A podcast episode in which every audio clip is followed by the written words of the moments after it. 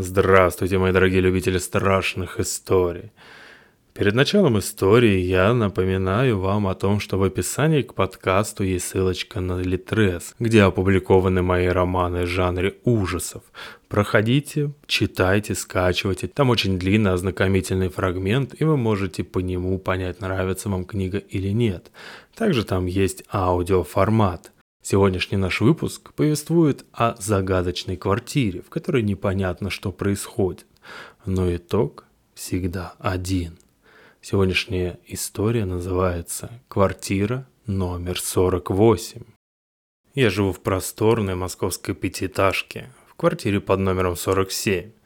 Соседствует со мной, естественно, квартира, на двери которой чуть косо висит желтая табличка с числом 48 – Именно об этой квартире и пойдет речь. И нет, опережая вопросы в этой квартире, насколько я знаю, за всю ее сорокалетнюю историю никто не умирал. Люди, которые в ней жили, не жаловались на странные шумы и видения или на то, что стулья в ней сами собой скользят по полу. По всем признакам это среднестатистическая однокомнатная квартира со всеми удобствами – идеальное обиталище для одиноких молодых и не очень людей. Собственно, даже среди местных жильцов она не пользуется дурной репутацией. Никаких баек и легенд о нехорошей квартире здесь отродясь не было. Если подумать, то я, наверное, первый и единственный, кто заметил, что в квартире номер 48 происходит что-то неладное. И то лишь из-за того, что живу в непосредственной близости от нее. Живу я в этом доме 28 лет. И за это время у квартиры сменилось 6 жильцов. Учитывая, что квартира еще с советских времен была съемной, это не так уж много. Но обстоятельства, при которых выселялся каждый из арендаторов, были примечательными. Когда я только переехал в квартиру 47, Соседнюю квартиру занимал благообразованного вида пенсионер в очках, типичный советский интеллигент. Как и было положено образованному человеку тех лет, он выписывал кипу газет и журналов.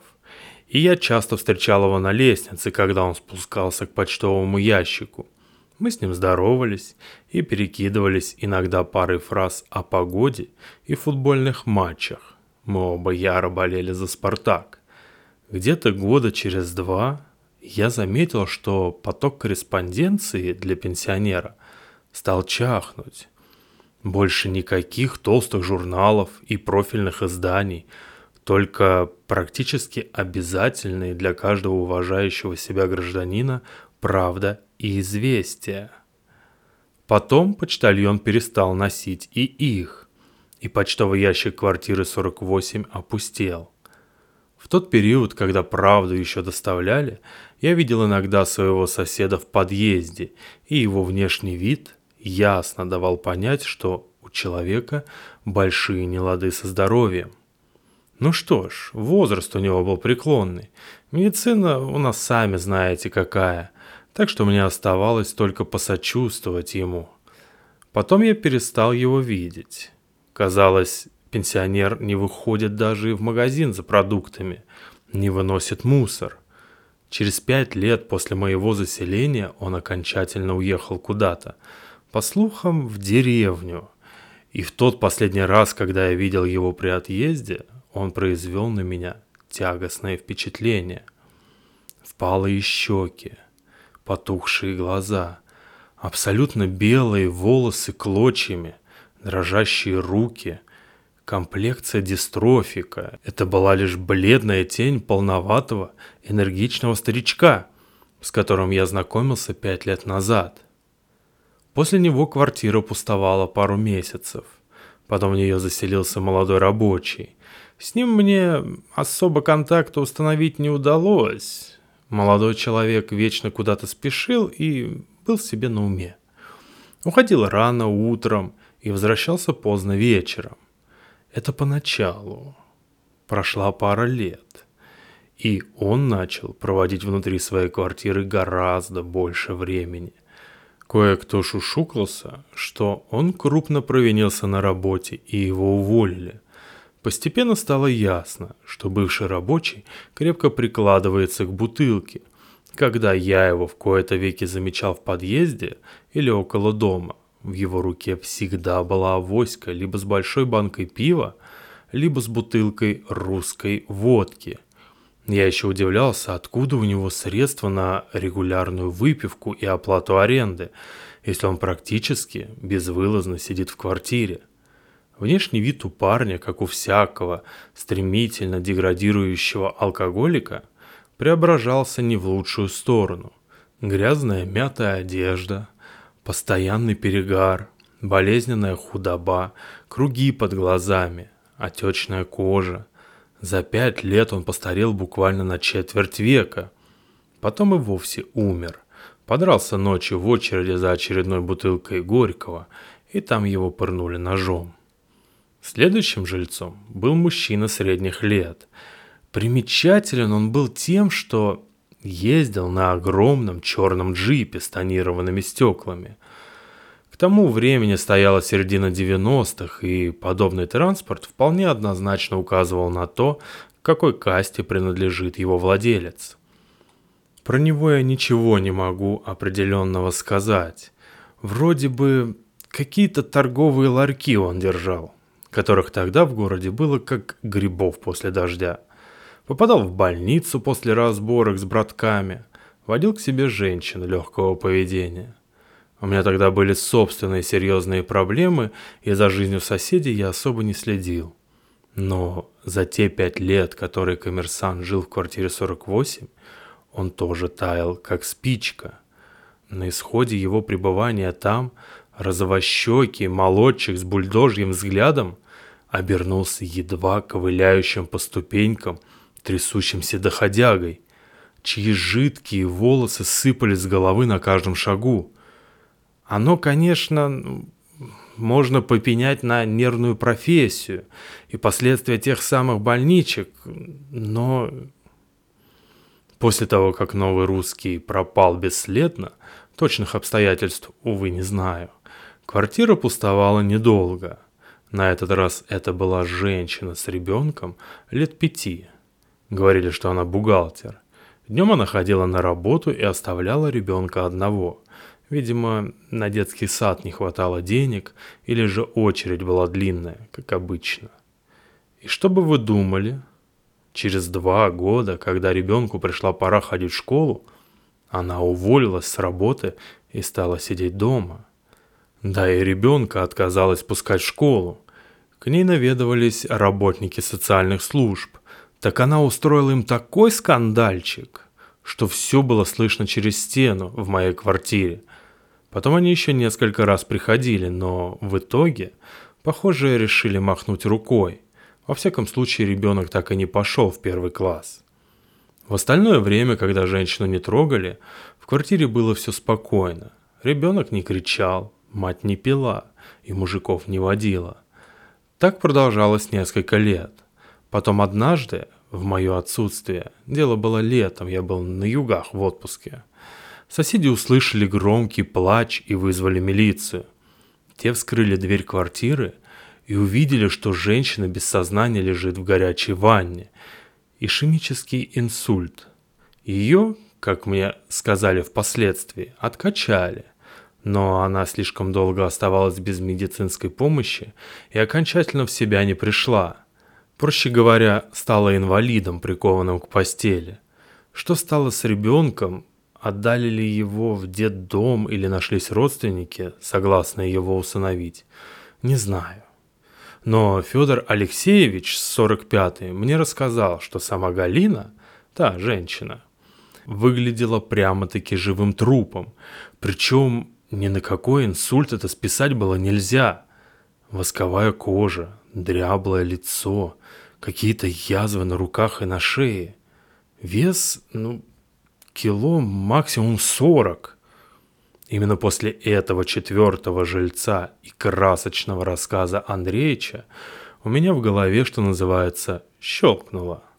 Последовательность событий сложилась в жутковатый ряд, и я принял решение в дальнейшем пристально следить за тем, что творится в квартире 48. Пятым был еще один пенсионер-одиночка. Впрочем, на этом его сходство с тем тихим, вежливым интеллигентом из 80-х заканчивалось. Это был желчный, сгорбленный старикан маленького роста – постоянно что-то ворчащий под нос и провожающий любого встретившегося ему на пути человека злобным взглядом своих сверкающих глаз. Вроде бы он не был совсем русским, а каких-то восточных кровей, но не суть. Старик был глуховат и по вечерам включал на полную громкость телевизор, чем мешал спать и страшно раздражал меня. В ответ на любые претензии он раздражался крикливым карканьем, мол, он будет жаловаться туда и сюда, что обижают старого больного человека и ущемляют его права. В общем, сосед был неприятным. И наблюдая в последующие четыре года его ускоренное дряхление, я не испытывал особой жалости. За это время он стал с трудом передвигаться при помощи трости, полностью облысел – у него выпала половина зубов. К тому же он стал практически слепым. Собственно, слепота и стала причиной того, что его в итоге увезли в дом престарелых. Сам себя обслуживать старый хрыч уже не мог. Когда его выносили, он громко матерился и клял весь свет, начиная с санитаров и заканчивая неблагодарными родственниками, которые решили сжить его со свету, отправив гнить в доме престарелых. Последний на сегодняшний день жилец обитает в квартире уже почти 4 года.